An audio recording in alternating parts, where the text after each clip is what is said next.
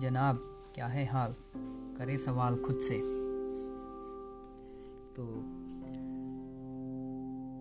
Simple सी बात है कि अगर आप यहाँ ये सुन रहे हैं तो आप चाहते हैं, आप एक उस टिप के लिए आए हैं कि हम किस तरीके से अपनी रीडिंग हैबिट बना सकते हैं।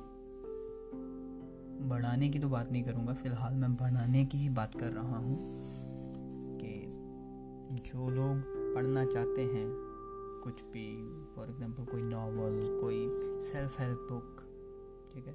तो किस तरीके से उसकी रीडिंग की हैबिट को हम बढ़ा सकते हैं? क्योंकि हमारे दिन में इतने सारे काम होते हैं और इतने सारे एक्सक्यूज़ भी हमारे पास होते हैं कि हम कह ही देते हैं कि अजी नहीं, आज नहीं।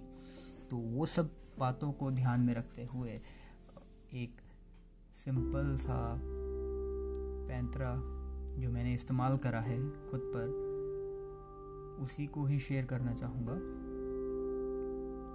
कि अगर आप चाहते हो कि आप रीडिंग हैबिट बनाना चाहते हो तो I think you should start with this minimum amount of reading okay तो वो चीज़ है कि एक सिंपल सी बात है कि बूंद बूंद से समंदर बनता है तो वही बात है कि अगर आप अपनी इस रीडिंग हैबिट की जर्नी को स्टार्ट करना चाहते हैं तो आ, मैं चाहूँगा कि आप स्टार्ट में सिर्फ़ दो से चार लाइनें पढ़ें ठीक है?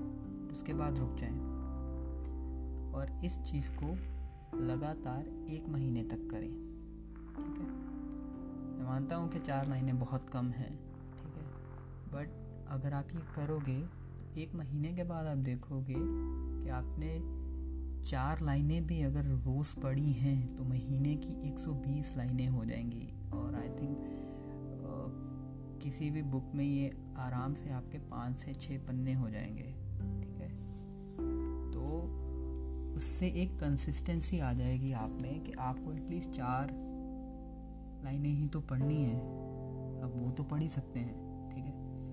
बस उतना पढ़ा, उतना पढ़ के रुक गए। ज़्यादा नहीं करना है, सिर्फ़ चार ही पढ़ी, पढ़ के रुक गए।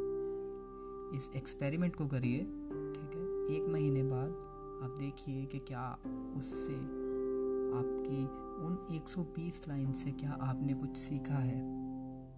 क्या आपको उन चार लाइनें पढ़ने के लिए टाइम लग गया है? ठीक है? अगर ऐसा हुआ है, अगर आपको एक परसेंट भी या फिर पॉइंट एक परसेंट भी इफ़ेक्ट लग रहा है उस चीज़ का। ठीक है? तो इसका मतलब यू हैव जस्ट स्टार्टेड तो आप उसके आगे की बात हम अगले एपिसोड में करेंगे।